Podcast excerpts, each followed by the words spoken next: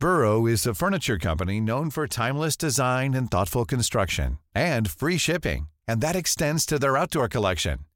Their outdoor furniture is built to withstand the elements, featuring rust-proof stainless steel hardware, weather-ready teak, and quick-dry foam cushions. For Memorial Day, get 15% off your Burrow purchase at burrow.com slash ACAST and up to 25% off outdoor. That's up to 25% off outdoor furniture at burrow.com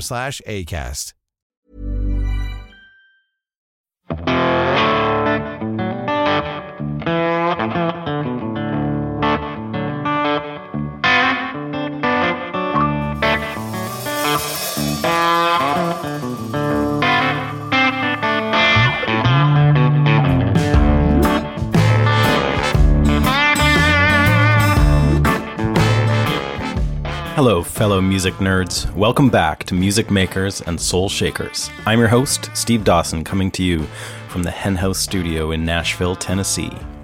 I'm a guitarist, songwriter, and producer originally from Vancouver, Canada.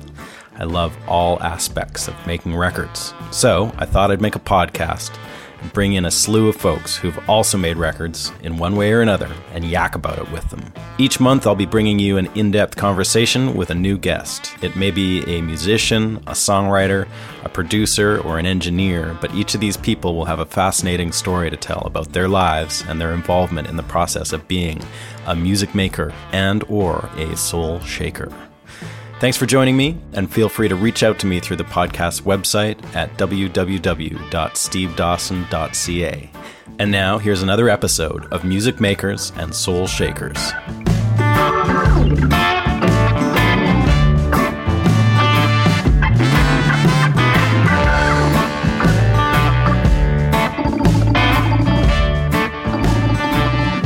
Hey there, music nerds. Welcome back to the show. Thank you so much for tuning in this bi weekly event.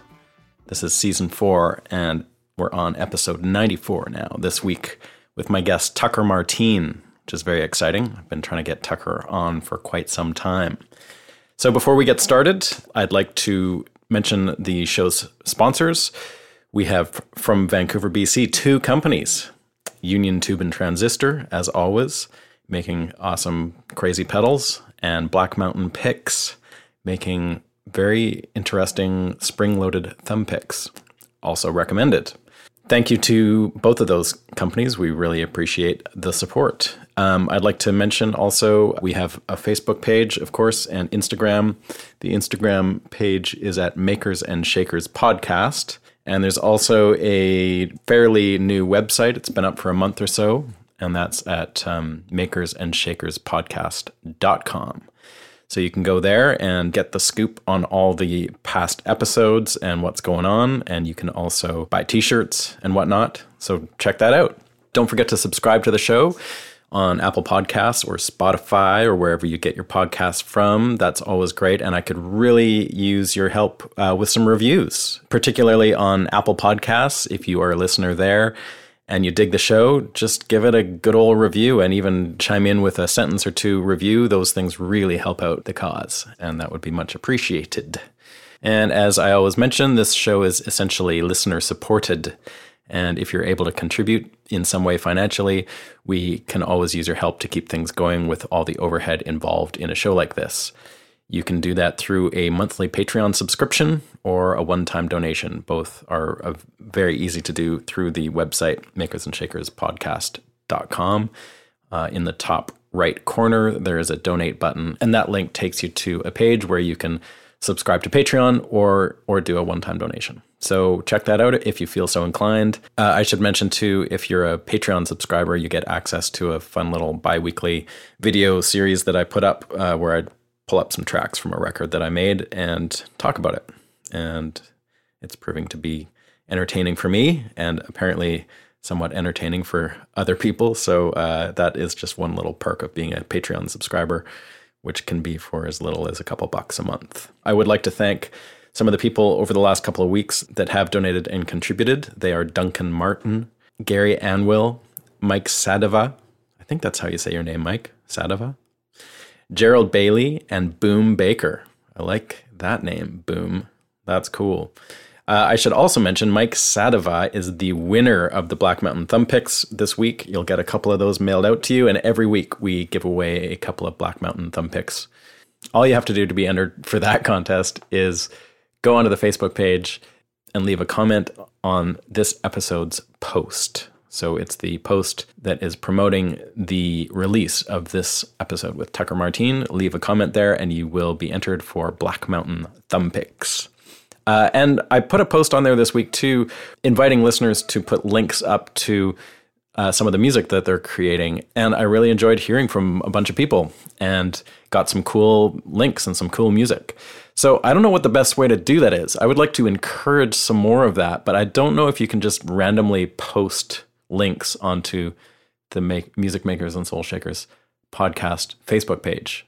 But maybe you can. I don't really know. What's the best way to do that? Maybe somebody can tell me. I know a lot of the people that that were able to do it did it through um, commenting on the post where I asked people to do that. So all those comments came in in the form of links, and that seemed to work really well. So maybe there's another more elegant way to do that. But I would like to encourage the sharing of links of all this great music that people are creating in this time when a lot of people are experimenting with recording for the first time and also you know doing some crazier stuff maybe than they normally do so let's uh, let's check all that out and let's listen to each other's music as well and comment on that because that's pretty cool I like to give some music recommendations. I'm going to do that quickly. I should mention that I'm actually not at home right now. So, again, I'm not going to play any callers this week.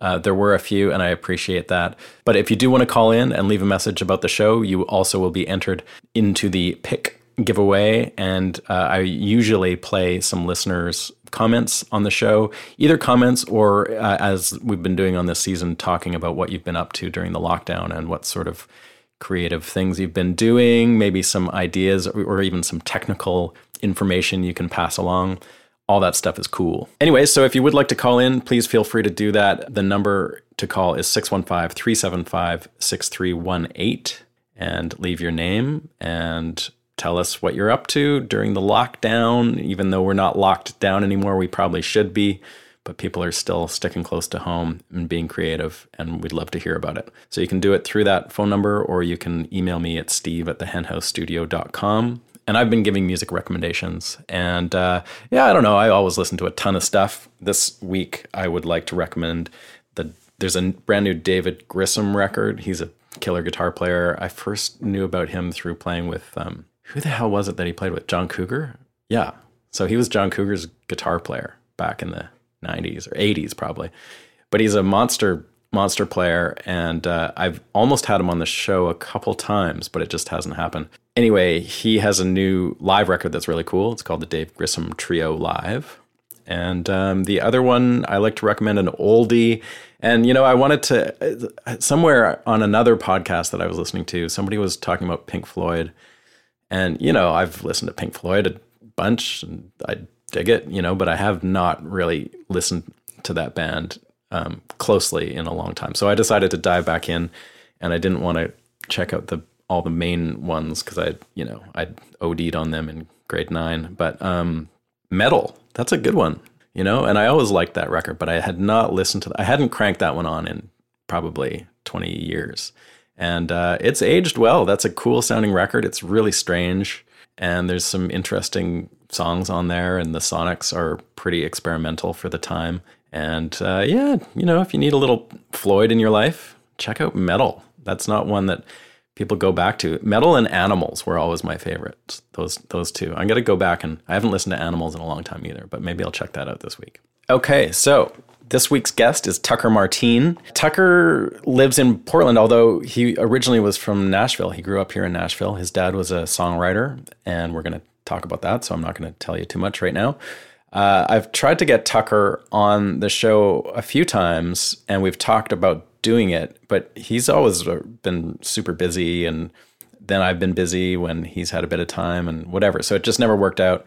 But uh, he got back to me a, a couple weeks ago, or a month or two ago, or whatever, and and said he's got some time, and uh, so we made it happen, and I'm really excited. I'm, I'm a big fan of what he does He's a really interesting producer and engineer. He's got an incredible studio in Portland, which I haven't been to. It's a brand new facility called Flora Recording and Playback. He has a great website that has all the info on that. He started off his career basically in Seattle, and then he's had a couple of different locations of his studio in Portland.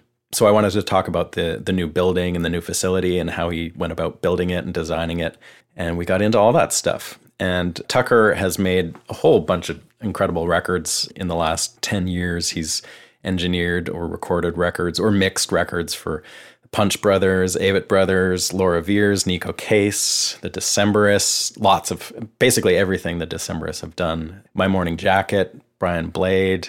He has this project with Matt Chamberlain and Bill Frisell and Lee Townsend called Floratone, where they kind of improvise. He records Frisell and Matt Chamberlain improvising, and then they go and chop it all up and they make a record out of it. And it's called Floratone. There's two of those, which are really cool. And then he's done a ton of Bill Frisell's records lately, stuff like Guitar in the Space Age and Disfarmer and the Intercontinentals. I love all those records.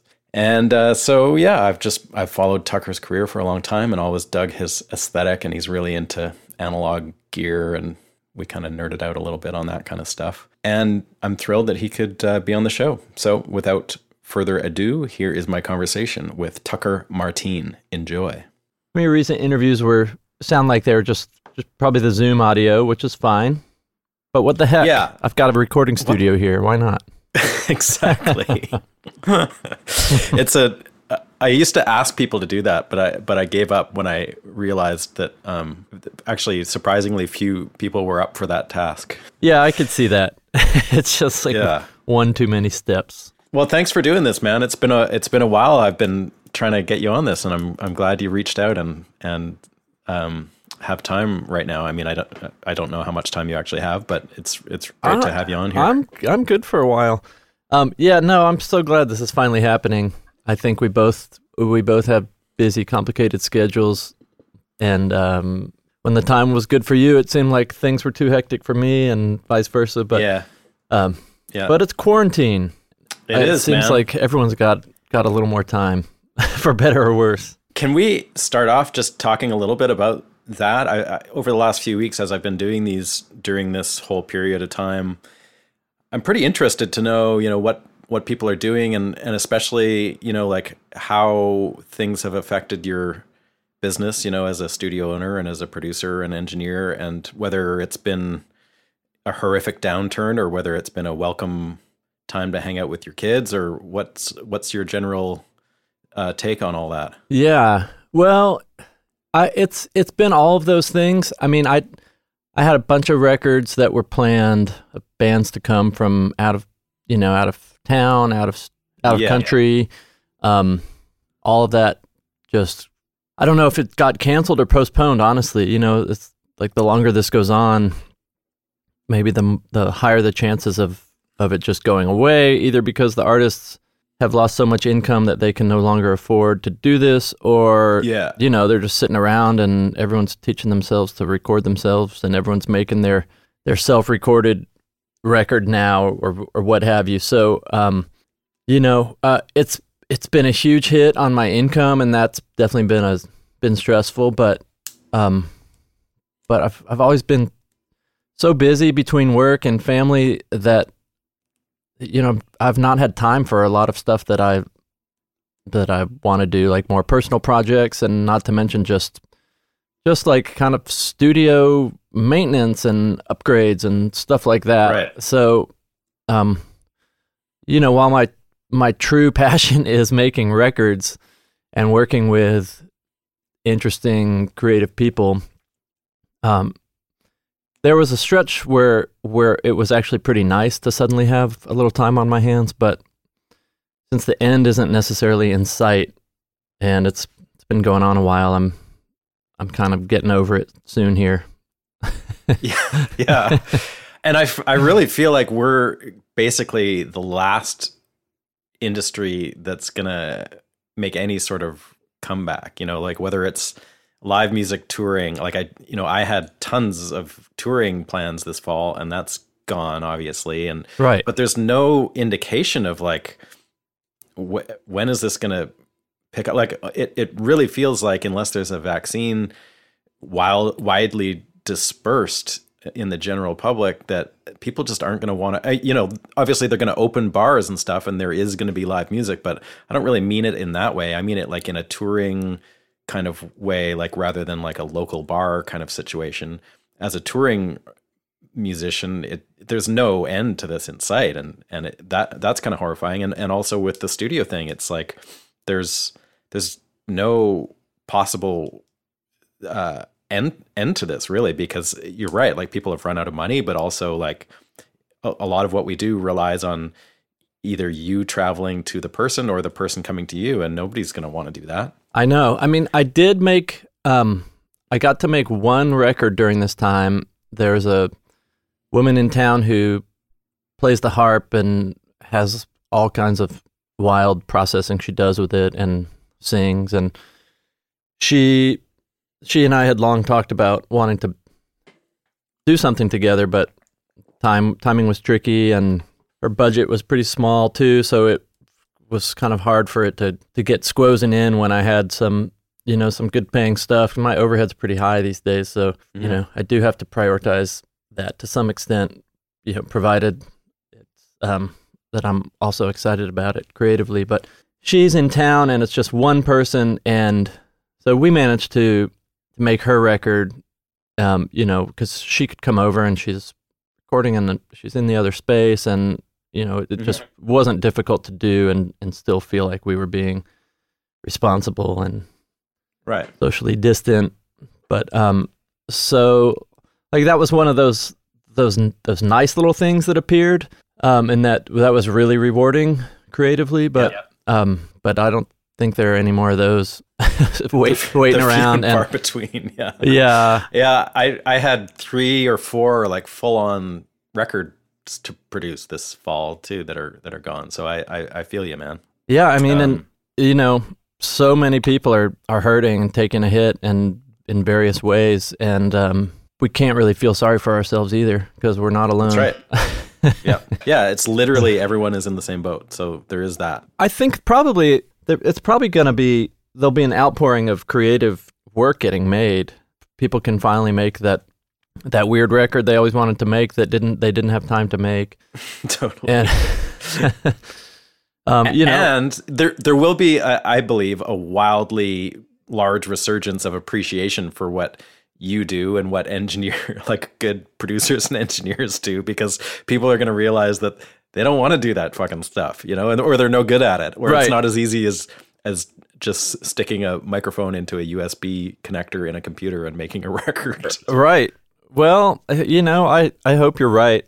You know, people are just kind of getting more and more used to to that way of working, and um, maybe yeah. fewer people are appreciating, you know, what it means to go and make a record with somebody who's dedicated their whole life to doing that and does it every single day and has a right. space designed and built, you know, precisely for that purpose. And yeah, but um, you know, I've been so lucky. I mean, up to this point, I've you know, I've had a really made a a go of it, and uh, it's a pretty fortunate position to be in to, to get yeah. you know have people want to make records with you and get to make a living doing it. So so maybe we could i mean there's quite a few wildly different subjects i would love to talk to you about but maybe we could start um, you mentioned having a high overhead and and um, and having a, a dedicated space and i know that you've moved flora a couple of times um, but I'd, I'd love to hear a little bit about the current space and you know maybe like what you've learned in your experiences for, from creating studio spaces things that that people wouldn't expect or whatever that you have you know first of all why you moved to the new space and then also like what sort of things that you learned in the process? Because i've done it a few times on a smaller scale than what you've done and i always like learn a million things every time i've done it. Oh yeah for sure well and i keep saying that this is the last the last studio that i'm i'm gonna make you know like that this is yeah, it yeah.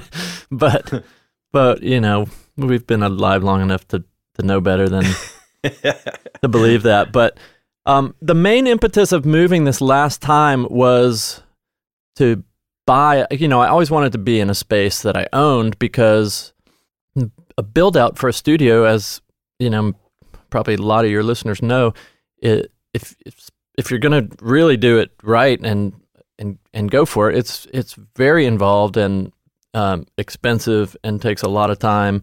And um, you know, to do all that for a space that you're renting, which I've done before, you know, it's just hard because that's money you're you're not going to get back when you leave. You're just leaving that for somebody else, Right. and right. you're also at the mercy of of a landlord who, you know, in the case of my last studio, he was perfectly nice guy, but he was a developer, and he was, you know, I could tell he was always just looking for a chance, just waiting for the right offer, and he was going to sell the, the Oh. whole block because he kind of he had all these buildings within a a few blocks, and he was always bringing like investors through to check out the spaces and stuff. You know, Oh, really? I'm like, you're going to interrupt my session to sh- to show it to my studio to somebody that might buy the building and turn it into a Costco or something. But um, Oh yeah, yeah, yeah. so so this the space that I'm in now is a place that was about halfway between my house and my old studio, and I used to walk by it every day on my way to the to the other studio, and um, it's just it's always been a building that that caught my attention. It's kind of mysterious, like nobody really knew what it was, but it's got a really interesting exterior with just all these kind of ornate details on the roof and these two black doors that are always closed and like you know some windows up high but you can't couldn't really see in one day i saw there was a little for sale sign on it and i called just you know mostly just out of curiosity i i was Yeah. like i'm in no position to be looking at buying a place but you know you can't help but wonder right you just yeah. when you see an interesting place like well what does a place like that go for so it turned out that it was i mean up until the up until the day before i got the keys it was a motorcycle gang's clubhouse Really? so i mean and they were no wonder it was shrouded in mystery. yeah exactly they kept pretty pretty low a pretty low profile for that reason. Um, and they entered through the back. There was a driveway in the back. So kind of all the coming and going was back there. But um, so anyway it just to make a long story not too long it it turned out to just be this kind of great shell of a building. I mean it was kind of gross what they had it was just sort of it was their clubhouse so they had a bar um, they had a stage they had like they had a stripper pole i mean it was like I, I don't even want to know the kind of stuff that had gone down in here, but um, I completely gutted it. Just took everything out, and even all the stuff they built, it was really, you know, pretty poorly built and falling apart. And so basically, I just gutted it and started from scratch, just using the shell, and you know, put in new floors and floating floors, and skylights, and you know, divided just I worked with an acoustician and we we plotted the thing out and you know we've got a got a live room and like three good size ISO rooms and then a couple little smaller spaces Amazing. where you could put an amp, put amps and um Yeah. yeah great control room like basically I I'm made a point to plan the control room first you know I worked with the acoustician I said look let's just before we even think about what we're going to do with the rest of the space, let's just plan a control room with as few compromises as possible and then figure out where in the building that should go and then plan the rest around that. But, you know, I also knew that my work, I was getting asked to mix more records than I used to. You know, I mean, I, I really love making records from the ground up with people, like start to finish. But I did notice that that was happening more, and I think that's just indicative of the of the times. People are, Mhm. you know, only have so much money, and they're finding ways to get things recorded on the cheap with their buddy or whatever it, whatever it may be, and then you know they'll they'll bring in an experienced person for the the mix stage. So Right, right. I thought, you know, going forward, I, I need a control room that's just where I can just believe every every single sound that happens in there. And who knows, you know, I've been sort of tinkering a little bit with mastering. I'm not I'm not really offering to do it right now to people because I want to I want to kind of get you know get a little more confident with it, but also having you know you need a you need a fantastic sounding room to be doing that at least to you know Yeah, be doing it really well. So, um, anyway, I just love how this how this place has turned out. Um, it's got I've got a a reverb chamber in the basement, which was something that had always been on my dream list, Yeah. and Yeah. I managed to, to get that here. How did you how did you come up with the reverb chamber concept? Like, did you uh, model it after an, a, like a classic one, or did you just kind of mess around with your with your um, acoustician guy and find a thing that worked? Well, first of all, as far as I could tell, and I I tried to do a bit of research and talk to some you know people that own old studios that have long standing chambers in them and stuff, and it just seemed like everyone was kind of winging it. You know, there was no Totally. so I um so I did you know I had there were some existing parameters in the basement there were you know there were a couple of the walls that were just not going to move because they were these concrete foundation walls and then the ceiling was not movable nor the mm-hmm. floor. So basically we just had the option of there was one wall that we could kind of move and put wherever we wanted.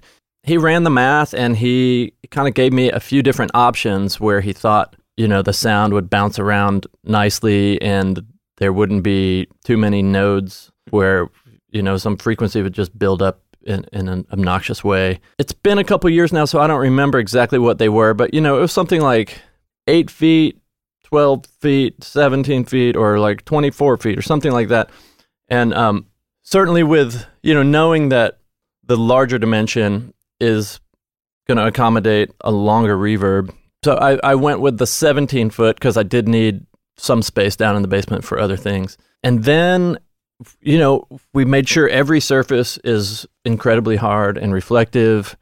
So it's cement painted and then with spar varnish, which is some kind of marine varnish that they use on boats. That's oh wow. apparently the m- most reflective varnish you can get. And um, some folks, I think it was the guys at East West that told me that that's what they used in their chamber. Okay. And um, and then on the new wall, we it's tile. It's just hard tile. So um, it, it's incredible how much you know how live it is in there. It's it's difficult to have a conversation with someone in there because it's just the sound is so scattered and um, but it's amazing. I mean, the, any tiny little sound just sounds so cool in there. You know, if you And so you run a you run an auxiliary to a single speaker there, and then you have a couple of microphones at the other end of the room. Is that how you've set it up? Yep, exactly.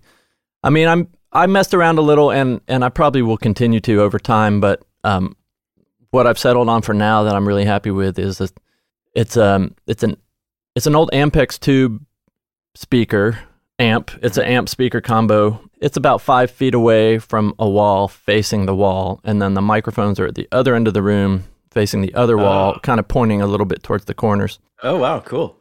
you know, just to to make sure you're really getting the the reverberation part of the room and as little of the direct sound as possible. Wow, that's that's cool, man. It's really cool. It's just when I blend it into a mix, it's just the mixes come together so quickly, and it, it's, there's just something about it. You can feel it, like you can feel that it's an Yeah. actual space and not Right. like a, a you know not something that reminds you of a space. And I mean, I I have a, I literally probably have like 30 different reverbs here. I love Yep. just like all the different flavors of reverb, you know, springs and plates and digital reverbs and cheap, shitty old reverbs that have character Yeah. and, and all the things. But there's nothing like the chamber. And um, Wow. I've also got it set up so that people can record in there, Okay. you know, because it's it's just like a deluxe shower or something, right? You know, Right, people right. love singing in the shower. Well, I mean, you walk in this room and you just want to like try out every sound you can think of. so, um, so it's wired for that too. Yeah, that's um, that's exciting. is it is it the kind of thing that you mostly use on vocals and stuff, or are you putting it across like guitar sounds and drums and stuff as well? Um, yeah, anything. Honestly, I mean, I just sort of try it and see what's appropriate for the material that I'm working on. It's definitely not just a vocal a vocal thing. Yeah, we were running, you know, weird abstract percussion loops through it on this harpist record. Uh, she goes Yeah. by Dolphin Midwives. Ran the harp through there sometime on some songs, and sometimes it was the vocals. Sometimes kind of a little bit of everything, you know, just to put everything in the same space. Mhm. Sometimes really driving the speaker and kind of getting it a little gritty and distorted was Nice. was cool, and other times keeping it clean. Yeah. I'm still just experimenting with all of it, but it's been a blast. It's just kind of it's made recording and mixing feel really, really fun again, and make oh, that's great. it kind of feel new. Yeah. yeah. In the process of putting all that together and building the room and all that kind of stuff, did it go well? Like, did it go smoothly as far No. as the timing went? And and did it put you out of out of work for any period of time when you were waiting for it to get done? Um, no, it did not go smoothly. And- I mean, I know everyone says it, and I went into it knowing that you know we made a budget, and then I was prepared for it to go way over that budget and way over that Yeah. schedule, but it went way over my Oh, way shit. over, you know, on, on all fronts. But um, as to answer your question about being out of work, I, mean, I planned it pretty well for a while. Like if it had gone a little closer to my projected over schedule, it would have been okay. Basically, I was able to negotiate my old lease to last about a year into when the build out of this one began. So okay. so I was working over there and then bouncing back and forth here, you know, just kind of overseeing the project and doing some little things myself, but mostly was hiring it out because it just made more sense. You know, I'm I'm just more mm-hmm. useful, like earning money, producing and engineering and mixing records than like swinging a hammer because I'm not like wildly skilled in that area anyway. Right. And um, you know, as much as it would have been nice to build it all myself for the for the satisfaction, sense of pride, Nah. um, it wasn't that that didn't make sense.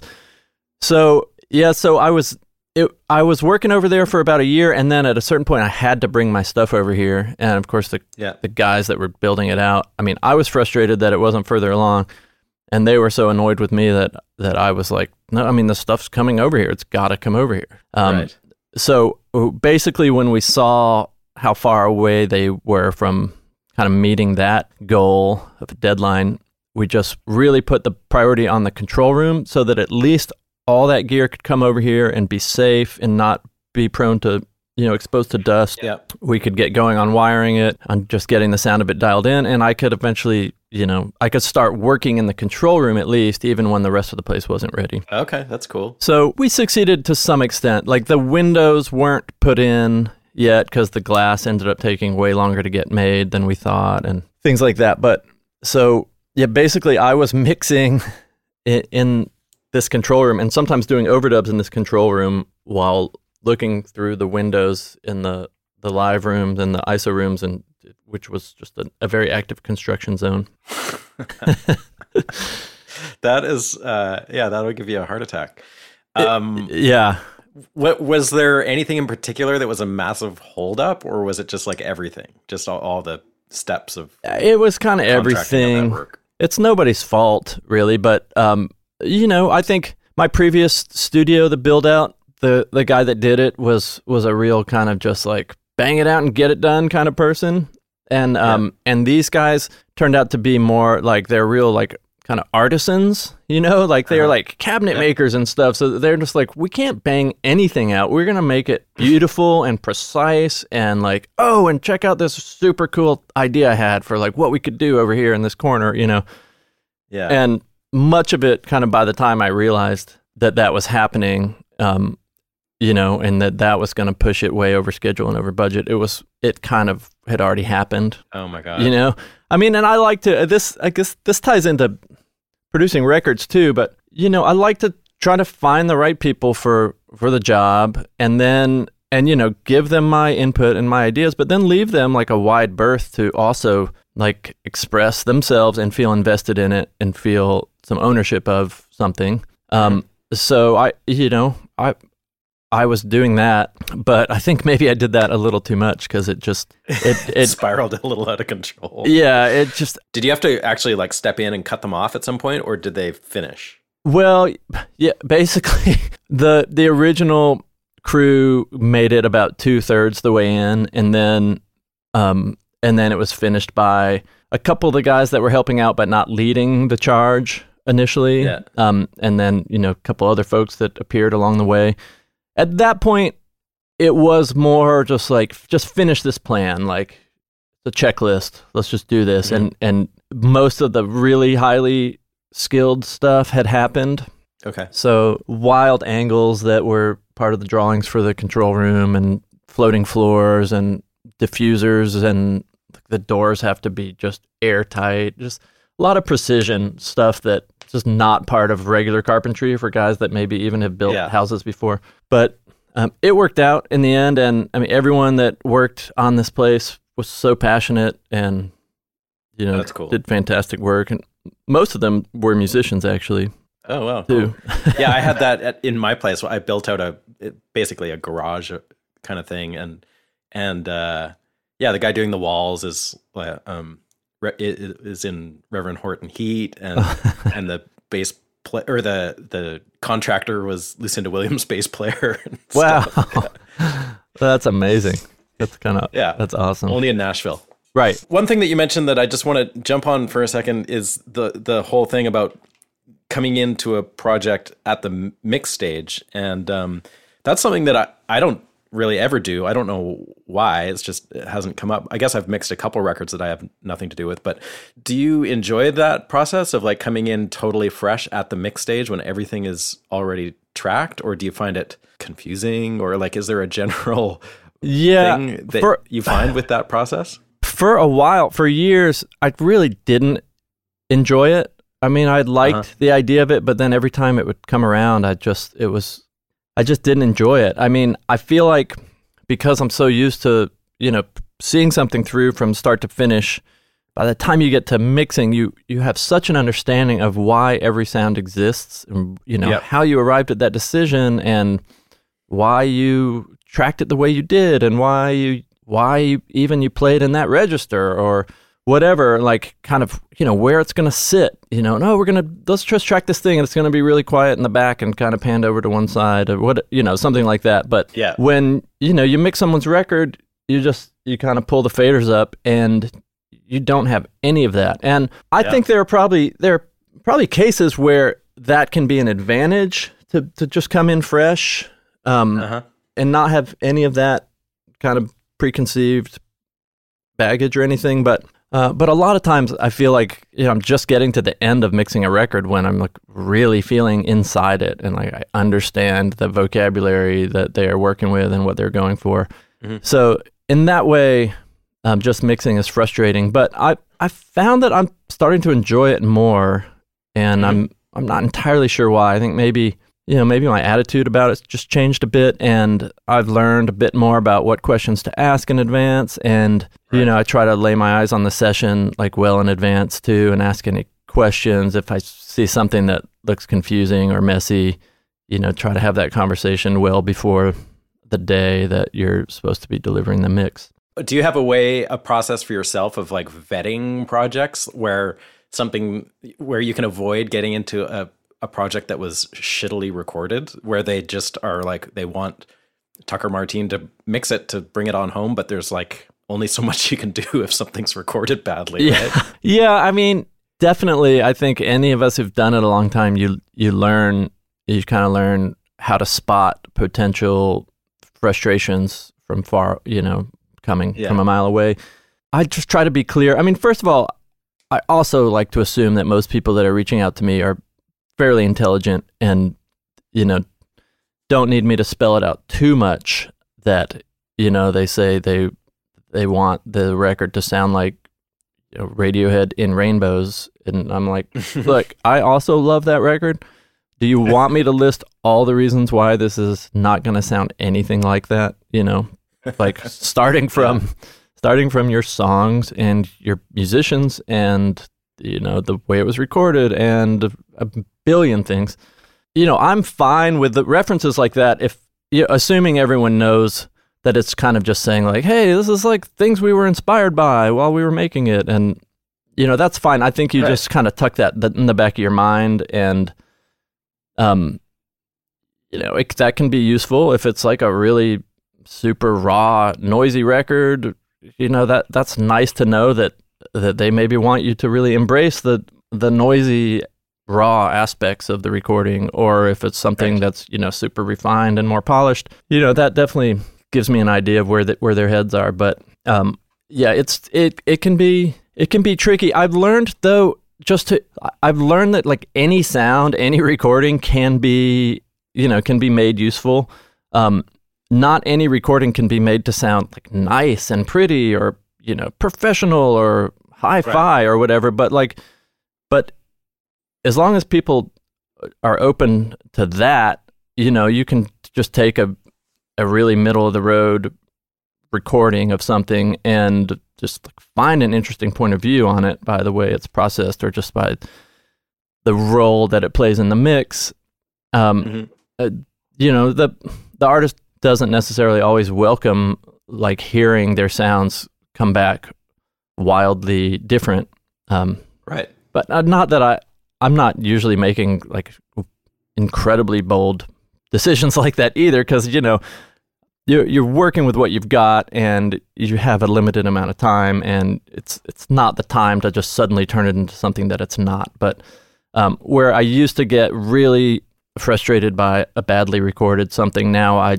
I just try to look at it as an opportunity to lead me to trying something I wouldn't have tried you know I Oh, cool. Yeah. something That's that a good way to look at it. well, you know, something that really helped for me is I'm a huge fan and have been, you know, since the early 90s or no, actually the probably the late 80s of Tchad Blake. Yeah. And you know, at a certain point he basically he moved to England or Wales or somewhere over there and he just basically stopped recording records and just turned into a mixer. And he Yeah. he embraced working in the box. I mean, that's something I haven't completely done yet. Um, I still like to mix on the console, but you know, I watched interviews with him, and I've gotten to meet him and pick his brain before, and just read anything I can, and and I saw how he, you know, here's just a master. Like this guy makes some of the coolest sounding records I've ever heard, and Yes.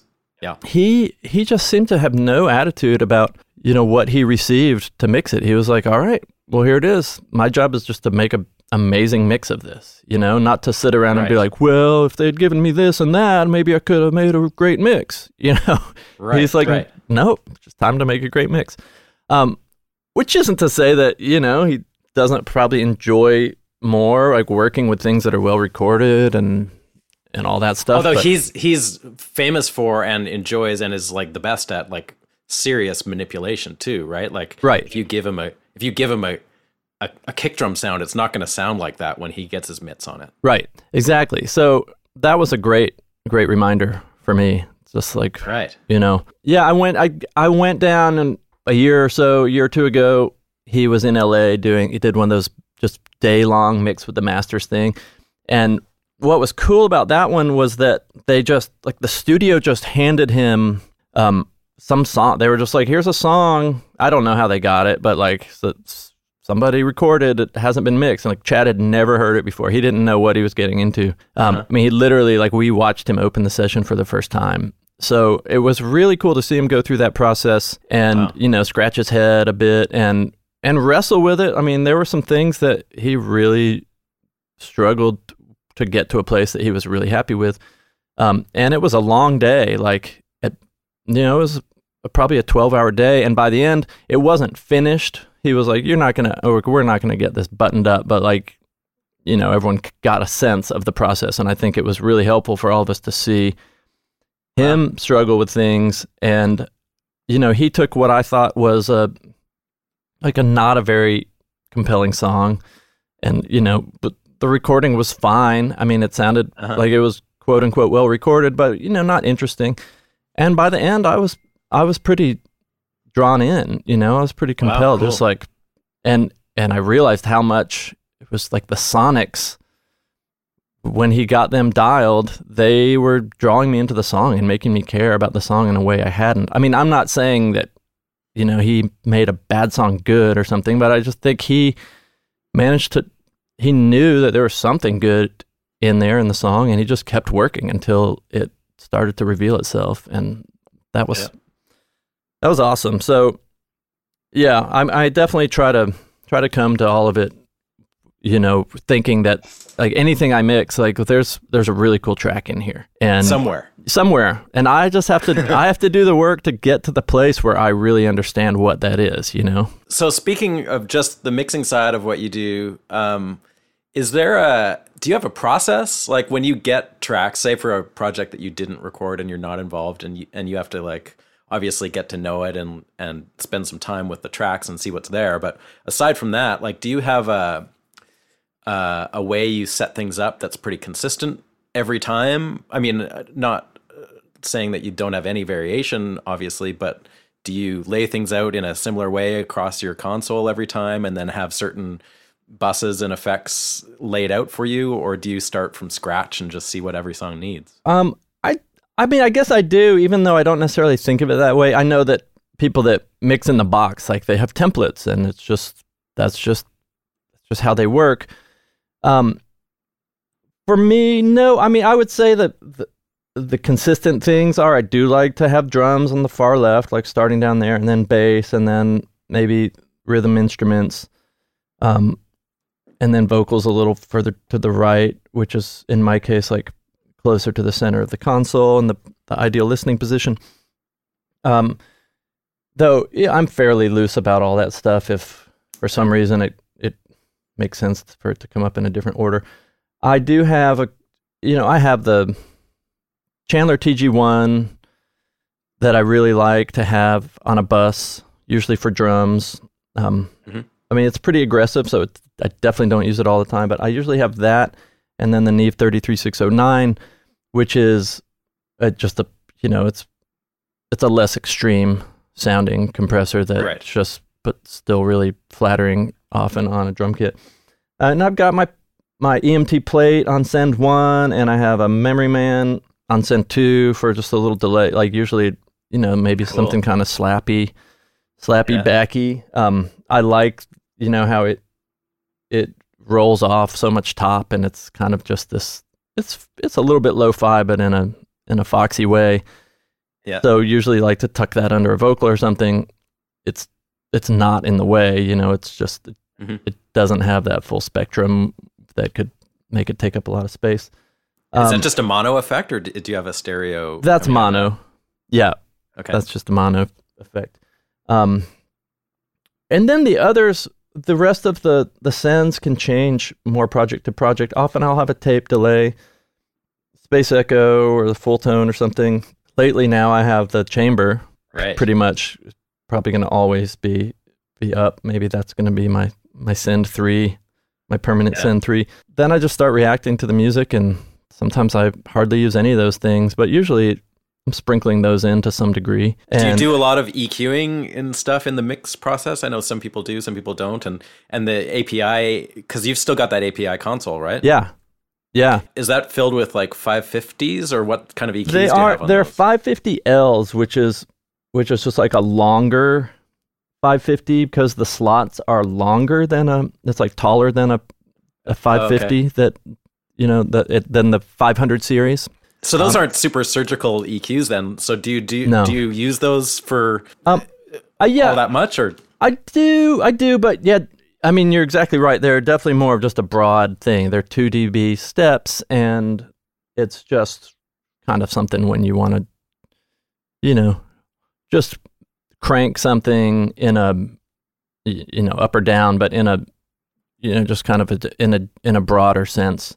And Yeah. for surgical stuff, I mean, I, I I have lots of outboard and you know i definitely do use plug-in eqs sometimes especially when i want to automate things you know if a certain Oh, yeah. section problematic in one area but not the rest of the song or sometimes there's Right, just right. like a certain word whenever they go to that note whenever the vocal goes to that note that you know 700 hertz is just piercing or something you know i'll just Yeah. automate that down but i use yeah i, I kind of use it's definitely a hybrid of of analog and uh, processing and and plugins. Uh, when you take on a project, like when somebody hires you to mix, do you have a general amount of time you spend on a thing? Like, do you shoot for two songs a day? Do you try and do one song a day? Do you? Does it depend on their budget? Like, how do you come It up? definitely with how does. much time you're going to spend? And my, you know, I have management, and they help they try to help sort that out because it it certainly informed by budget. Um, Yeah. one song a day is pretty pretty nice. I mean, I know that's luxurious these days, but it's Yeah. but it's not hard to, to spend a day, especially when it's a track you haven't spent Sure. time with. You know, because when I'm tracking something from the ground up, by the time I get to mixing, I have made a lot of decisions and I've prepped. Th- you know, I've done a lot of editing, and I just have a pretty good sense of where I want to go with it. And I've been listening to the rough mixes, and I know what I like about them and what I don't like. Mm-hmm. So that that gives you a real head start. But um, otherwise, yeah, it's budget dependent. I mean, I just did a record where I had to do three songs a day, and that's Yeah. that's faster than I normally work. But um, it was also a record where they it wasn't a lot of tracks. Like when there were drums, the drums were on one track, and Oh, okay. some things like that. So there were a lot of commitments that had been made, which was great. Yeah. and that that was actually Yeah. really fun. It's That's super kind helpful. of refreshing, yeah, to not just like, all right, here's 18 drum tracks. Uh, we need a mix in four hours. Go. yeah. It's all over the, you know, all over the map. I would say, just out of the gate, when people are like, "Hey, I'm interested in having Tucker mix. Like, how much time, you know, should I expect?" Like, that's usually where the conversation starts. It's like, "Hey, song a day is nice." You know, it gives you also a chance to kind of get somewhere you're happy with by the end of the day and then just lay your fresh ears on it in the morning and just make sure Yeah. there's not some little thing that that you catch um, after you haven't been listening to it for 10 hours straight Hey, I'm Ryan Reynolds. At Mint Mobile, we like to do the opposite of what Big Wireless does. They charge you a lot, we charge you a little. So naturally, when they announced they'd be raising their prices due to inflation, we decided to deflate our prices due to not hating you. That's right. We're cutting the price of Mint Unlimited from $30 a month to just $15 a month. Give it a try at mintmobile.com slash switch. $45 upfront for three months plus taxes and fees. Promo rate for new customers for limited time. Unlimited more than 40 gigabytes per month. Slows. Full terms at mintmobile.com. I'm Sandra, and I'm just the professional your small business was looking for. But you didn't hire me because you didn't use LinkedIn jobs. LinkedIn has professionals you can't find anywhere else, including those who aren't actively looking for a new job but might be open to the perfect role, like me. In a given month, over 70% of LinkedIn users don't visit other leading job sites. So if you're not looking on LinkedIn, you'll miss out on great candidates like Sandra. Start hiring professionals like a professional. Post your free job on linkedin.com/people today. Right. you mentioned drums, and I would love to hear your thoughts on on recording drums and how you approach them as a as a drummer because that was your original thing, right? Like you were. Yeah. you've played on a bunch of the projects that, that you've produced, and I love your drumming, and I'd like to talk a little bit about that. But like coming at production and engineering from a musician slash drummer point of view, how does that make it unique for you? Um, well, you know, uh, part part of the answer is I don't know because it's the only you know because it's the only thing I know.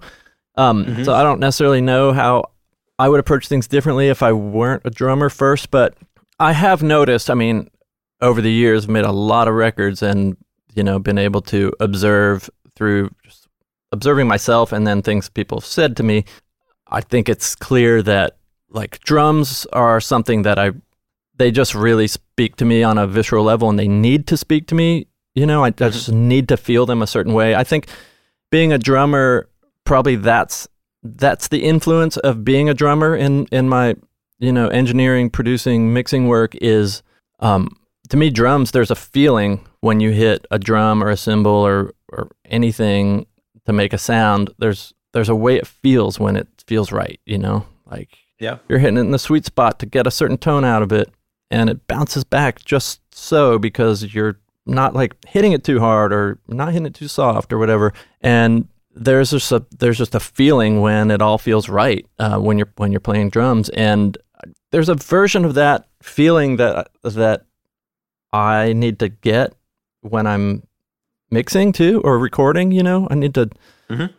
I, I just know of this kind of visceral quality and I know of the sound that I'm trying to get the drum to make when I hit it. And if I'm not getting some version of that feeling back through the speakers, like something needs to change, you know, Right. wh- whether Yeah. I'm playing or someone else. I mean, usually it's somebody else playing.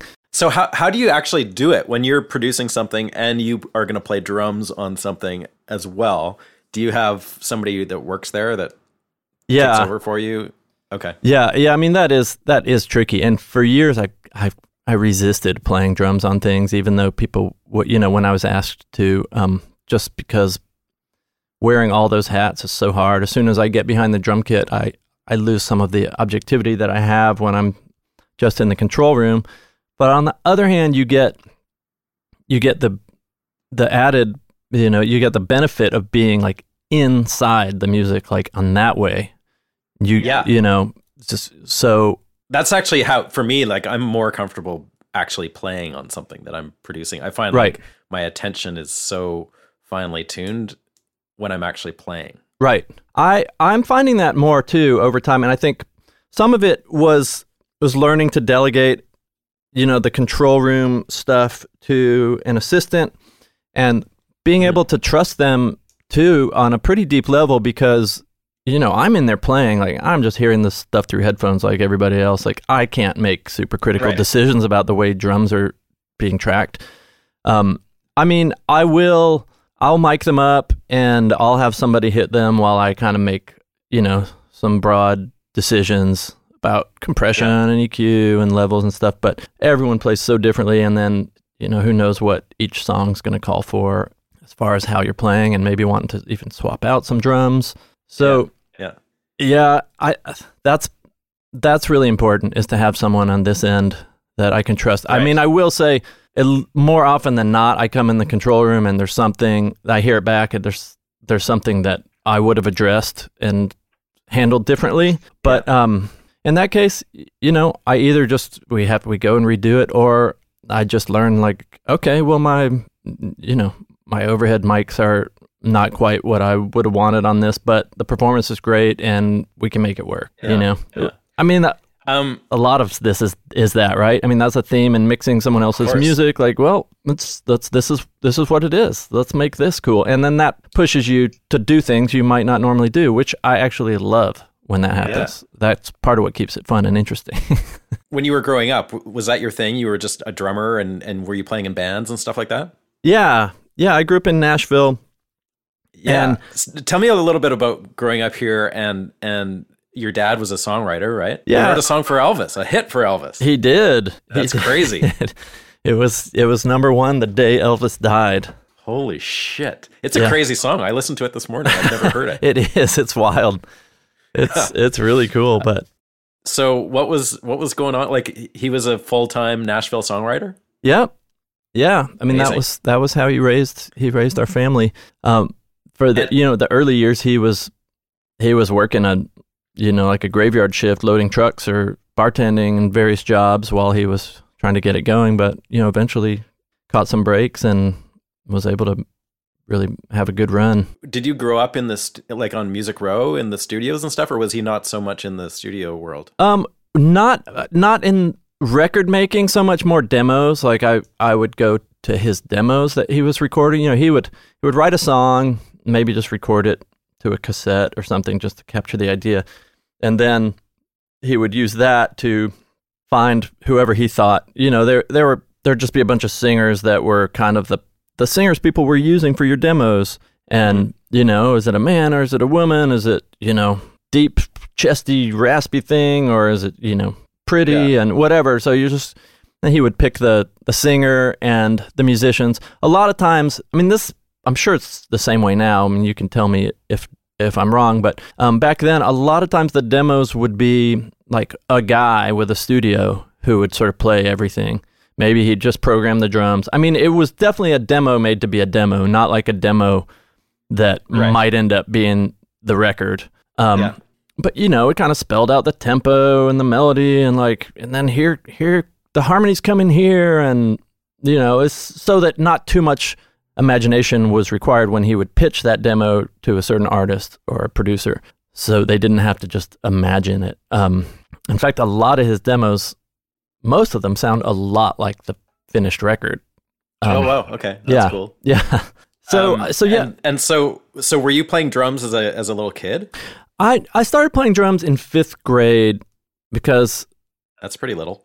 Yeah, actually, I think a little earlier than that, I had a like a snare drum. You know, I started beating on uh, empty Baskin Robbins ice cream buckets that my mom would pick up, and I would just beat through them though in a day, and she would just keep picking them up. And then finally, I got a snare drum, and then in fifth grade, I had some friends that like I had a friend who was playing guitar, and you know he played this Van Halen song, and I couldn't believe it. It sounded just like Van Halen.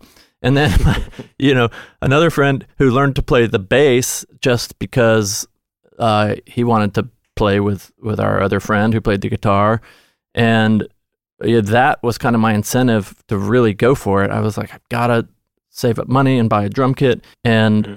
and I did. And then I learned I learned to really play the drums by playing in that band, and we formed a band. It was a cover band. Um, but you know, that's a great way to learn. Just learn the songs of music that you like yeah. and play them in front of people with, you know, play with people and play in front of people. Um, and honestly, like that, that turned out to be we we were busy. Like we were playing most weekends, really? and we were making, you know, we were making like usually a thousand bucks or more per gig at a, after a certain point playing frat parties at Vanderbilt and like playing the okay. playing the you know the high school dance or the eighth grade proms or just whatever. P- yeah. p- people loved having like you know if you're going to hire a band and you have the option of hiring like kids the age of the kids that are going to the event that sure. that was very appealing it was it was novel yeah. so um yeah so basically i learned i learned quickly through that i mean i i didn't wasn't like great or anything, but you know, I could we we were we were playing the songs and we were getting better fast. So did you did you have much exposure to some of the great drummers that were in town here or was that sort of a little out of your grasp? I would say no. I did, you know, that wasn't they weren't particularly on my radar. I mean, I was just yeah. interested in the drummers that were in the bands that I liked, you know, uh, right. Whatever. Yeah, yeah. Like, who were the big ones for you? Like, who influenced you the most? Well, in that time, I mean, definitely well, REM, like the early REM just hit me hard at the right age. Um, so I learned a lot of that stuff, those early records and, um, Rolling Stones. I mean, my dad took us to see the Rolling Stones in 1981. I was Ooh. I was nine, but I remember it so well. Yeah, you know, I mean, Beatles and but also in the in the mid '80s, I liked a lot of the kind of alternative stuff that I can maybe now is is what became indie rock or something. But you know, it was like college mm-hmm. Stuff. The band, a lot of the bands from Athens, like Pylon and Love Tractor, and I've had phases, you know, that of of just about everything. It feels like. I mean, I've you know, at one point I was so obsessed with New Orleans music and the meters and um and you know, and funk and and like old school country and avant-garde jazz and you know, I, I don't know. I I mean, Grateful Dead or you you name it. Honestly, like I just I love kind of discovering a new universe of music and just going deep and going deep and learning anything I can from it, and you know, I think that's important. Like as for a guy that's that works like you do to have you know like to jump from Bill Frisell to the Decemberists or something. Like you kind of have to have a wide palette of th- of things to draw from. Right. Yeah. I- exactly. I mean, and it's it's just music, right? It's just like people putting sounds together in a way that feels good to them and that's that's expressing something yeah. Um, yeah, I, I love it. It keeps it interesting for me too, you know, to get to go from a Decemberists record to a Bill Frisell record to a My Morning Jacket record, you know, to a yeah, yeah. Aoife O'Donovan record or, or whatever it might be. I find that very interesting too, is like that you've worked with some of these artists now for so long, you know, like Frisell going, I don't know what the first Frisell record you did would have been, but it's like 20 years, right? Going back or longer. I think I it's, I think we were talking about the other day. I think it's more like 25. Um, Can you tell me a little bit about how that works for you? Like, as far as, I, I you know, with, with, with Bill, obviously you've got Lee Townsend working there as well, who right. is sort of the, the, the buffer, I guess. But with the Decemberists, where you're producing, like, do you put much thought before the project starts into like how are we going to approach this one differently or anything like that? Or what's your process in working with somebody multiple times? Oh right. Yeah i mean it's it's really important to me to make sure that you know we never make the same record that we already made. Yeah. And you know, i think the only time that's that's ever even a slight temptation is is maybe if you if your previous record you made was you just nailed it, you know, it was successful and uh, maybe you know as far as reaching the audience, but also just if if it felt artistically successful, there can be a temptation even if it's subconscious just to like all right, well what did we do? Yeah, well let's let's kind of do that again. um, but I just I feel like anytime I make a record that's that I'm really proud of, that's original, and that also kind of resonates on a you know to people besides those of us who made it, it it's usually because we were really just being of that moment and not trying to you know do something we did before or even Yeah. set out you know you can make sort of a plan you can talk about what you want to do um, at the outset but it doesn't matter like how much you plan you've got to be willing to you know make a turn in the process because things will pre- pre- present itself uh, you know Yeah.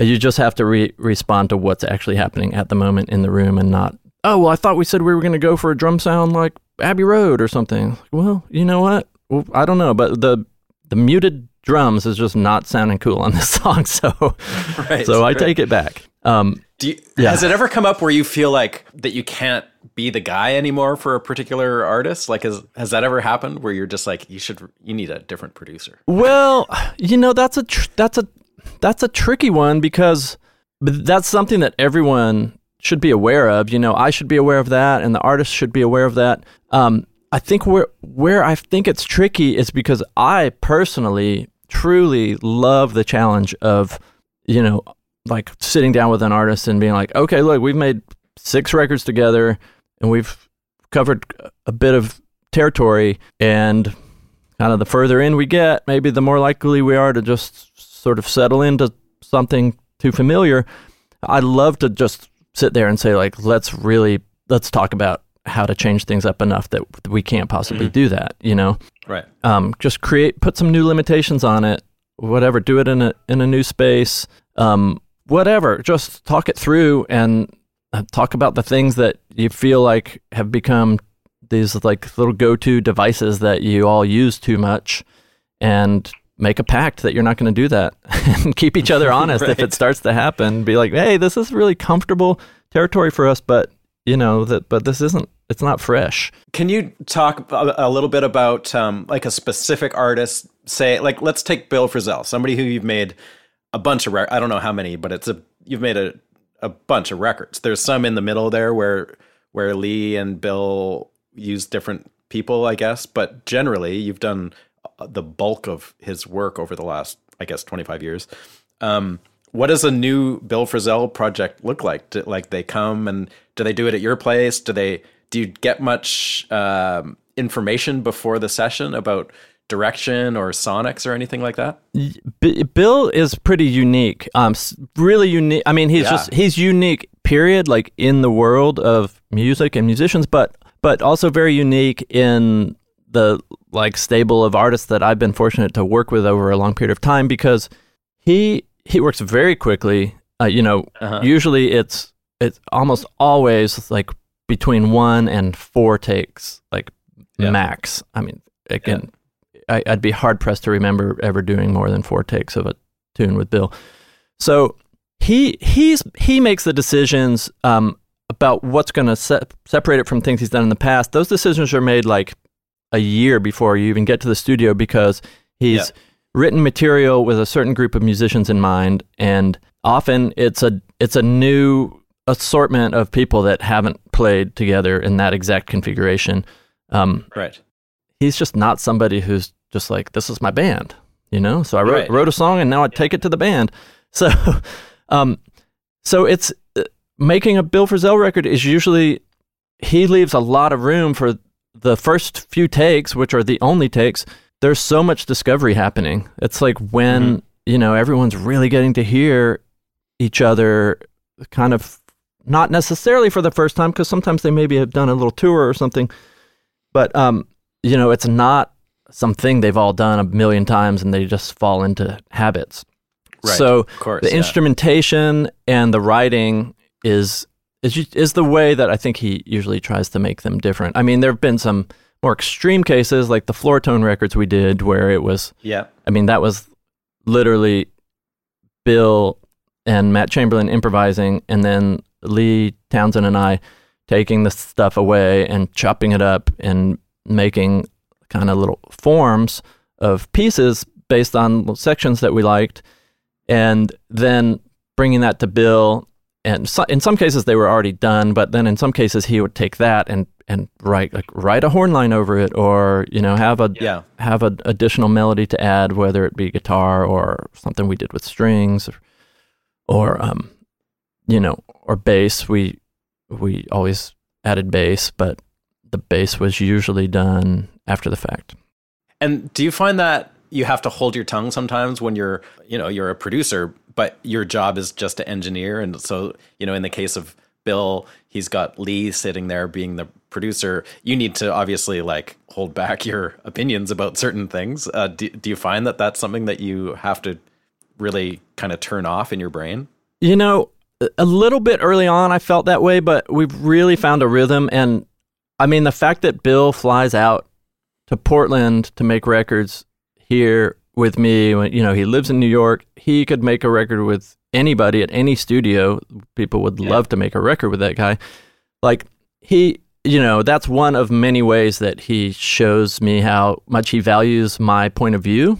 Yep. Um, and you know, there's just a I kind of have a pretty wide berth of, of freedom in capturing and presenting the sounds on those records. And Lee is the producer on them, you know, except for the Floratone ones. Lee is is the producer, but also because we're doing, you know, one to four takes, the the type of producing is also very different than what I usually do, you know, when Right, working with yeah. bands and stuff. It's it's kind of like, hey, you know, they just did three takes, and Lee might say, ah, the two and three were great, but I think maybe two's the one, you know. And Bill's like, yeah, two felt good, you know. Well, let's listen. So we listen, and you know, and maybe Lee will be like, what do you think about just we use the intro from three and put it on two, and and then you know that sort of thing is the type of producing that happens on a Bill Frisell record. It's not like Bill, you should you should play harder in this section, or you should play these notes instead, or like what if we added you know kazoos and mellotrons here? You know, it's none of that. It's really just kind of like, all right, Bill knows what he's doing. We're really mostly trying to capture a moment here and then but you know everybody could use a little sounding board on the other side of the glass just to make sure Yeah. we don't like overlook something cool that happened that we you know that maybe bill didn't notice or something but Yeah. um so we all work really well together and we work quickly um i think i mean that that's the only time uh, really that i'm in a role of just the engineer um, and I, it's not something I would want to do often, but because it's Bill and because I love the sounds that I get to work with, and because we work quickly, and it's just really satisfying. You know, by the Yeah. end, it's it's fun, and I, I you know I feel like my point of view is is valuable there, Right. even if it's not you know doesn't have the the producer name to it. Um, so it's just yeah, he's just a really unique artist, like in my life, and I, I've learned so much from him, and you know, I I roped him into projects that I produce, and we we just have a great relationship that goes way back, and we've done all kinds of stuff together. So, Yeah. um, You know, we, we, you and I worked together on a project that I, I forgot about, but I was reminded that uh, Kelly Joe Phelps record, Slingshot Professionals. Oh, that's right. I played on that record, but that's uh, right. That's when I, I think when I first learned about you, and Lee uh, produced a record of you guys around that time, right? that's right. Yeah, Yeah, and and we became Kelly Joe's band sort of uh, right after that record.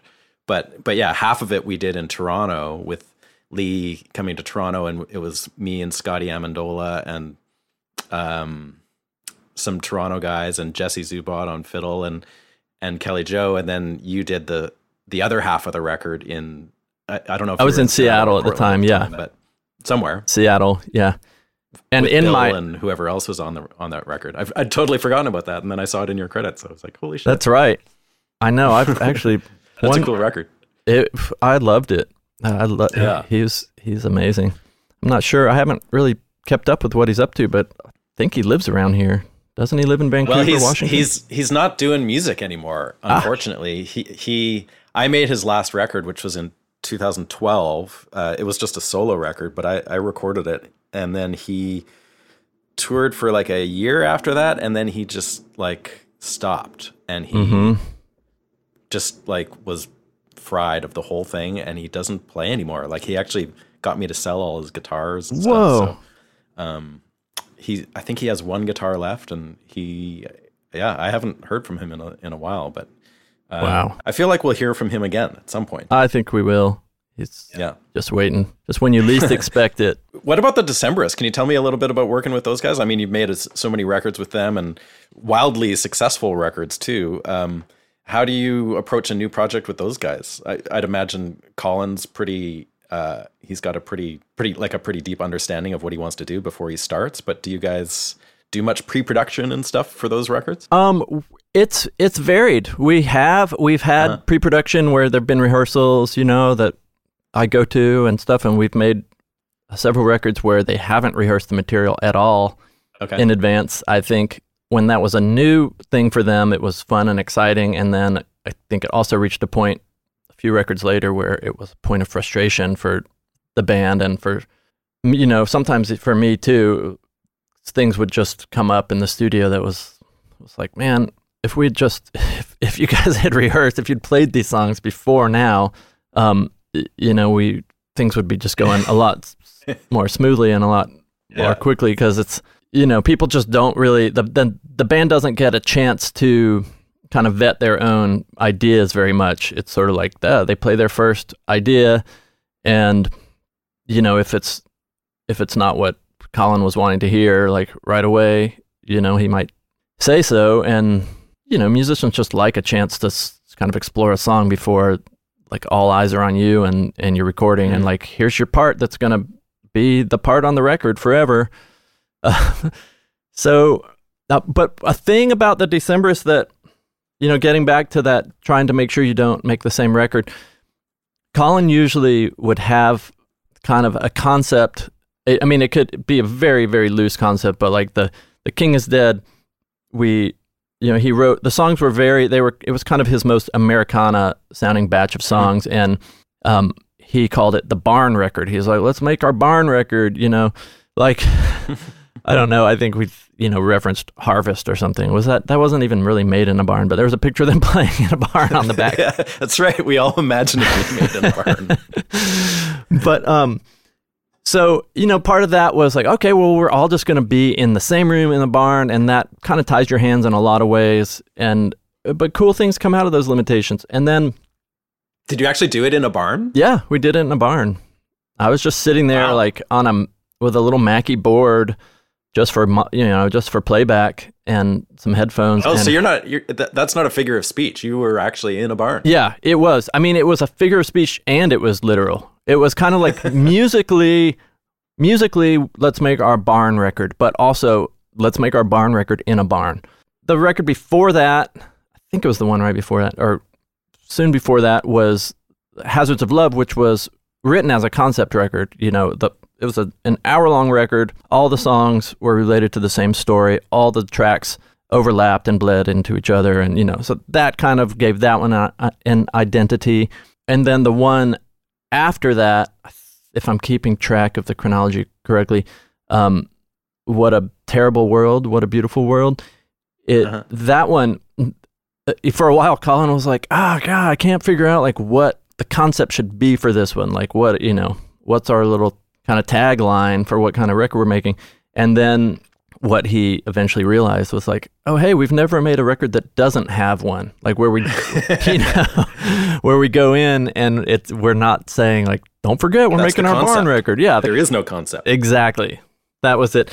And um you know, I I think that was successful on the one hand, but also that record maybe didn't have quite the the sort of continuity that some of the others had and it could be for that reason. I mean, I also think we probably could have left a couple tracks off. It was it was pretty long. Okay. But um, hindsight 2020. anyway, so that's you know that was just sort of a fun way in the in that case of the Decemberist.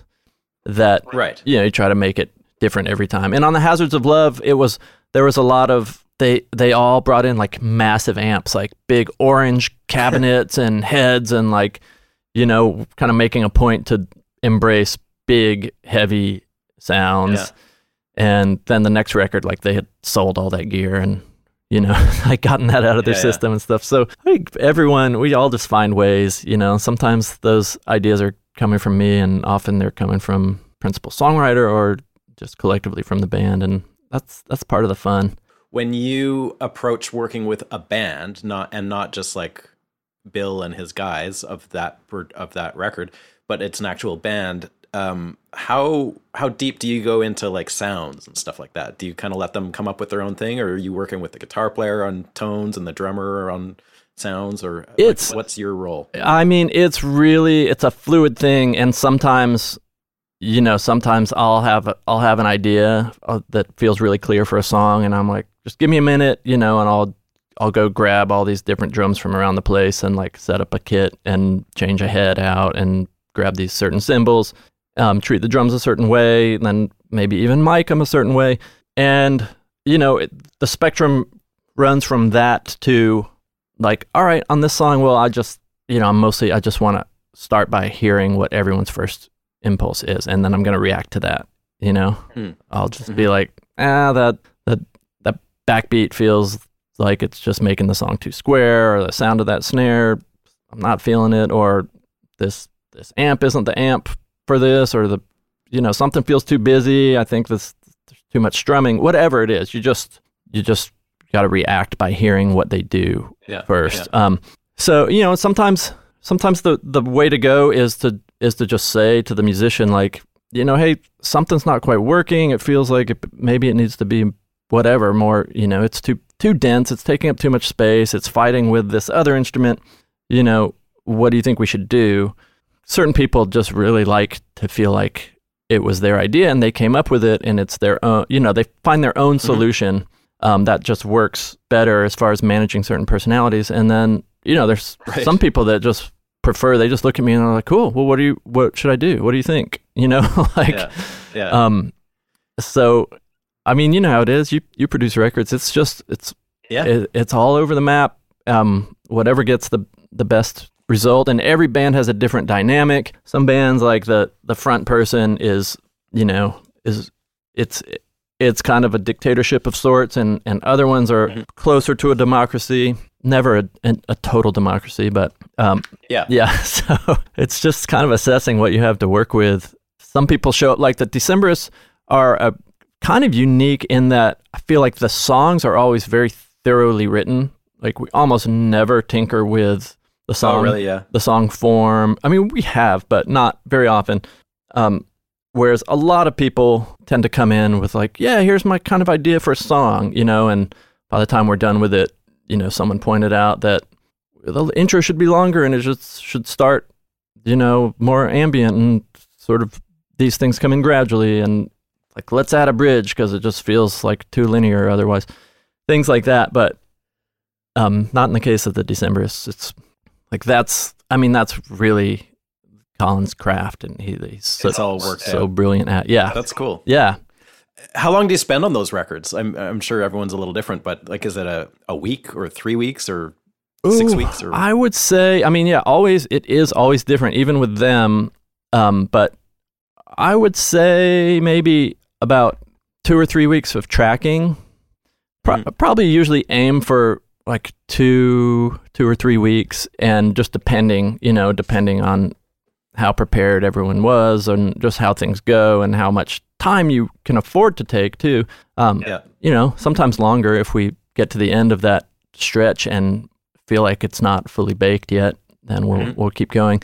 Um, a, a lot of this stuff is dictated by budget. I mean the decemberists and my morning jacket you know there's some things that are that stand out in that they're I mean they definitely don't have endless money, but it's we also don't have to make the record in a week. So right. Yeah, you know, it's it's nice to it, it's nice to have extra time to explore things, but sometimes you can have too much time and then you you know, you risk overthinking it. How do you determine that stuff like from a strictly crassly financial point of view? Do you just come up with some amount that you're going to charge them as for the entire project, and then the amount of time that it takes is just depends on the project, or do you say like you got me for three weeks, or how do you deal with that kind of stuff? Oh, right. Well, I, I, I'll say again, I'm, I mean, I've been fortunate for 20 years or so to have management, like really good management. I just a, a year or so ago switched from my original manager, who's just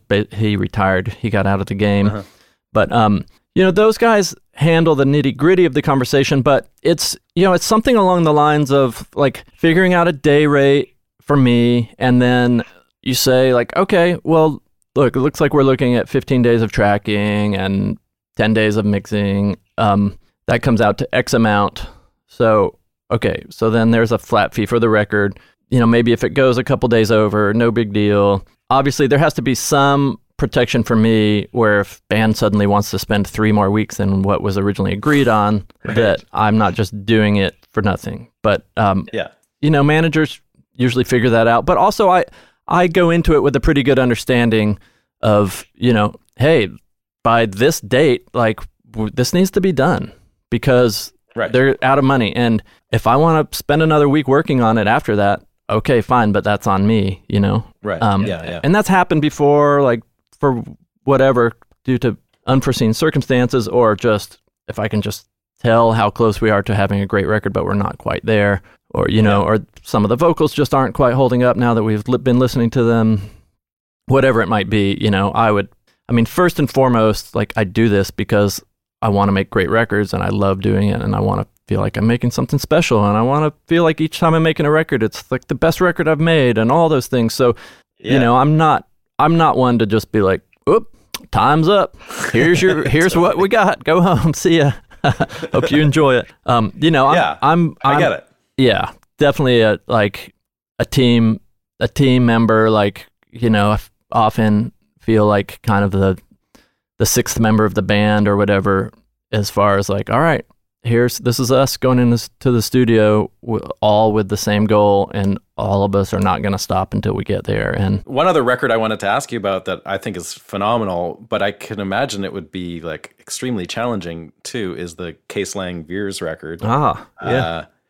Uh, um you know i th- i think it's an incredible record uh but i can't imagine how daunting that would be just like working with like some pretty strong personalities and some very strong like artists in their own right like how that all came together and yeah. just what the experience was like and yeah that one man that was a that felt herculean to finish really? that and to feel good about it there were just yeah yeah you know from from when the idea was born to the end there were just so many ways it it could have very easily gone wrong It seems um, like that. Yeah. You know, I mean, there's so three different, very different, very unique, very strong willed, opinionated, amazing songwriter women, singers. Yeah.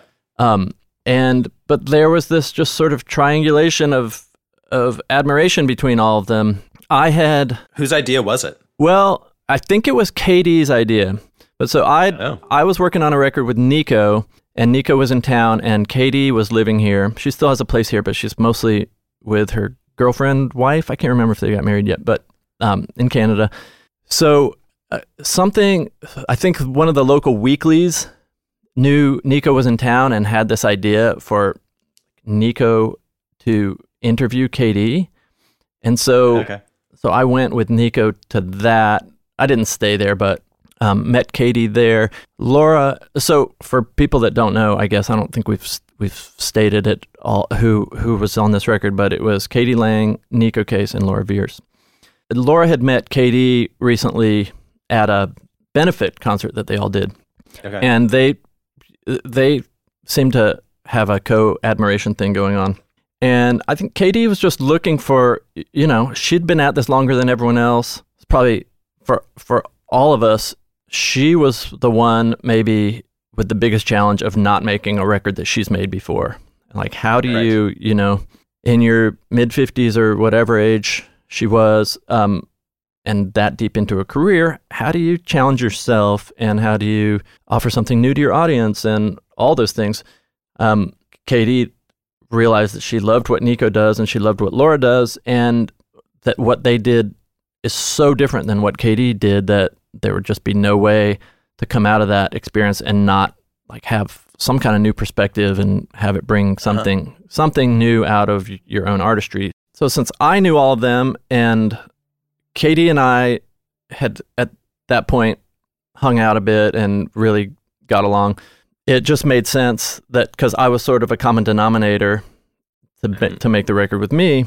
Uh, I mean, I say it makes sense. I mean, it was their their choice, but I but and I was thrilled, but but you know, yeah. rather than like the three of them who didn't know each other very well and had never worked together before, also suddenly working with somebody that hadn't worked with them before, like that just might have been one too many um, tricky things because I, you know, Right. I, I I had I had a pretty good idea of like how to get the best out of Laura, and I'd worked with Neko and had a good understanding of her artistry and had long admired k.d., but never really worked with her before.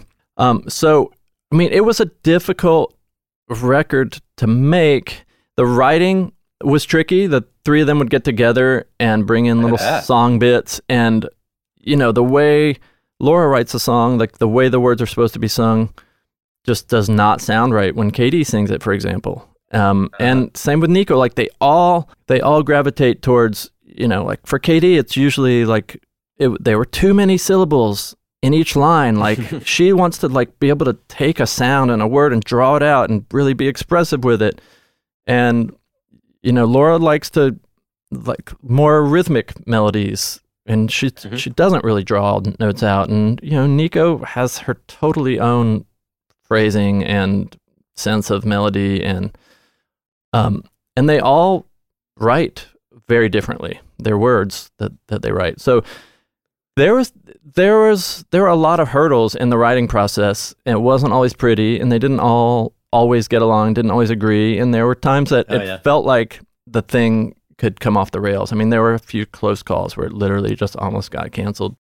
It held on barely and you know we had a blast and it turned out great. I think they were all really proud of it and really happy with it. It really, yeah, it really feels like a, a cohesive project. It doesn't feel like, oh, here's a Laura Veirs song that they're singing. I mean, it sort of is, I guess, in a like you can spot sort of like, oh, that must be a, or that's a k.d. lang song, or that's a Laura Veirs song. But but there's something about that project which it it's very cohesive. It's like they were a band. Yeah. Yeah, well they they fought for that. They worked really hard to get there. It it didn't just naturally happen. There was a Okay, lot of writing and a lot of like switching like at the last minute who's going to sing this song, you know, and k.d. Oh wow, okay. maybe being like, "Ah, you know what? I just can't find comfort zone with this song, but I've been thinking about that other one and I really love singing it. Like, can I have that one?" You know, and sometimes that would lead to like, "Well, God, but Neko sounded so great singing it. Why don't how about she'll take a verse and then you'll take a verse and it was a lot of that kind of stuff of just like trying to get these three very different shapes into the same little spot. How, how involved in that were you? I was really involved in that record. Um, Okay. You know, honestly, like from from the beginning, like from the first conversation to the end, um, they you know they they all put a lot of trust in me, and I got to pick the band, and yeah, there was a ton of preparation, but the record itself was made pretty quickly. I think we Oh, had really? we had well, you know, in the grand scheme of things, I think we had the band for four days, and then you know there was a day of string overdubs, and um, we had a few days. You play you play drums on it, right? No, I didn't. No, I. Um, Oh, you don't? Okay. No, Glenn Kotche from Wilco Oh, played okay. on that. Uh, so, you know, that was a whole other thing. Was like picking musicians that could, you know, that could maybe play in a way that k.d. was going to be psyched about. That maybe felt like there was some familiar territory for her, but that also could kind of improvise and be weird and play kind of more outside where that was called for. I mean, I wanted to make sure that we didn't make a kind of middle of the road record, you know. Um, Yeah. I just don't. The world didn't need like just a. Oh, that's nice. I think That's a nice record, you know. like Yeah. Do you think they all walked away from it feeling like it was successful? I do, yeah. I mean, I Oh, cool. they've they've all said as much, Yeah. and um, there was there was there were murmurings about maybe doing a second one, but I think I don't think it's going to happen. It was it, it was a lot of work. Um, I think also just a lot of emotional work for them, and I think they're like, "Hey, look, we did it. We we fucking crushed that thing. let's you know, Yeah. let's yeah. let's not let's not mess with it. Oh, and there's so many. You know, they all just like to keep challenging themselves and trying new things. So, yeah, I don't think that's gonna. I don't think there'll be a part two, but who knows? That's what they said about Robert Plant and Alison Krauss, and they've done another one. Oh, that's today. true. That's true. Yeah, I mean, I I'd love to ask you about what your plans are in the future, but obviously you have no idea right now. I really don't. Yeah, I've had some records that you know got postponed and then rescheduled and then postponed again and then rescheduled and postponed again because of I've reached the point where where the rescheduling is no longer happening. Exactly. is- no, same. It's like, all right, guys, let's just stop trying until we have more clarity. There was all kinds of touring stuff that was like, we're not going to do it in May, we'll do it in August or September, and then that went away, and then now we're not even talking about 2021. Right. so yeah. yeah. And and as far as the studio goes, like, d- do you continue to like expand and like, are you still a bit of a gear? Fe- like, you're a bit of a gear slut, I gotta say. Like, you've got some pretty amazing stuff there. Uh, is that something that you continue to expand on and like are have interest, or have you sort of hit a wall where you're just like, you know what, I got everything I need? I've definitely I've hit a wall. I mean, um, a I just have a lot of stuff, and then b, I, you know, just financially, I haven't been able to, you know, to be as as loose about that. I mean, there was there was a time where I had enough records kind of back to back with good budgets and stuff, and there'd be a little extra money, and I'd I'd just think like, well, what would be like a useful, cool new tool? You know, either something I really felt like I needed, or just something that might be an inspiring new color to have. At this point, I'm feeling a little bit over it. I'm like, because I'm also the, you know, irony is I'm somebody who loves limitations and uh, I don't always like having too many options. And that's just Right. more of a general comment about the creative process. I think if you don't give yourself some limitations and make some decisions early on, like you're just, everyone's paralyzed by option anxiety. So, um, I'm, you know, I'm just really trying to figure out, like, again, taking stock of this this point in my life, like what gear I'm excited about, taking gear that hasn't gotten used much, kind of using it again, and some of it I'm discovering like, oh yeah, this thing's amazing. I need to kind of put this into heavy rotation, or you know what, I just don't need this, so I'm gonna sell it, Right. which is great too, because with less work happening right now, I I need the money. So yeah, I mean, I'll never reach a point where I never buy anything again, but it's slowed down dramatically. Basically, at this mm-hmm. point, you know, I reached the point too where I thought the only piece of gear I can really upgrade and that's going to make a real difference in my day to day record making is space. Like a better sounding control room, a better sounding live room, you know, a reverb chamber, just like things like that. So that's basically my new gear that I'm excited about is just having Right. the best sounding Yeah. space I've ever had. One last thing I just wanted to ask you about that I noticed. I can't remember if I saw it on your website or not. Do you really have Richard Manuel's piano? Yeah, well, I I do, but it came so Ian McLagan, who played with the Faces, Faces. yeah, um, lived in Austin forever, amazing piano Yeah. player. Uh, he so this was his piano that he had gotten from Richard Manuel, who supposedly had gotten it from Keith Moon and traded drugs for it or something. And it lived at their Shangri La studio way back when. Um, and then Ian was a friend of mine, and when he died, through um, a mutual friend that was really close with Ian's family, uh, my friend was kind of helping them figure out, you know, how to sell the gear and where it should go and all that stuff. And he called me and and just told me about a couple things I might be interested in. And yeah, so I already had like a, a nice sounding, like really pretty sounding piano, but I wanted to have something that's more of a beater that just has tons of character and, you know, a little more kind of that barroom feel.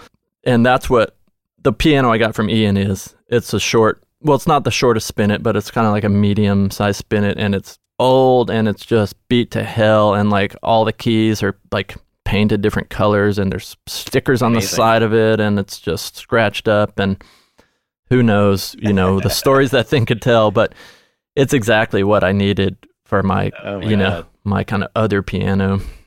Well, thanks, man. I I- don't want to take up any more of your time. I we've talked for a long time, and so much appreciate the the the time and Oh, likewise. all this information.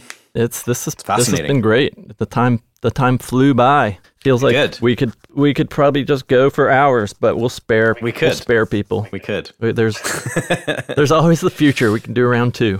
Okay. Well, thanks so much, man. Cool. Likewise. Yeah. Let's stay in All right. touch. All right. Take care. You, you bet. All right. Bye-bye. Folks, that was my conversation with Tucker Martine. Hope you enjoyed it. I had a blast speaking with him.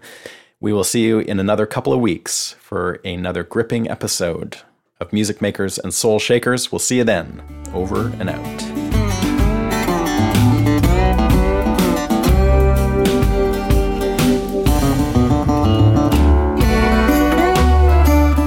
Thank you for listening, everybody. The Music Makers and Soul Shakers podcast was recorded in Nashville, Tennessee at the Hen House Studio.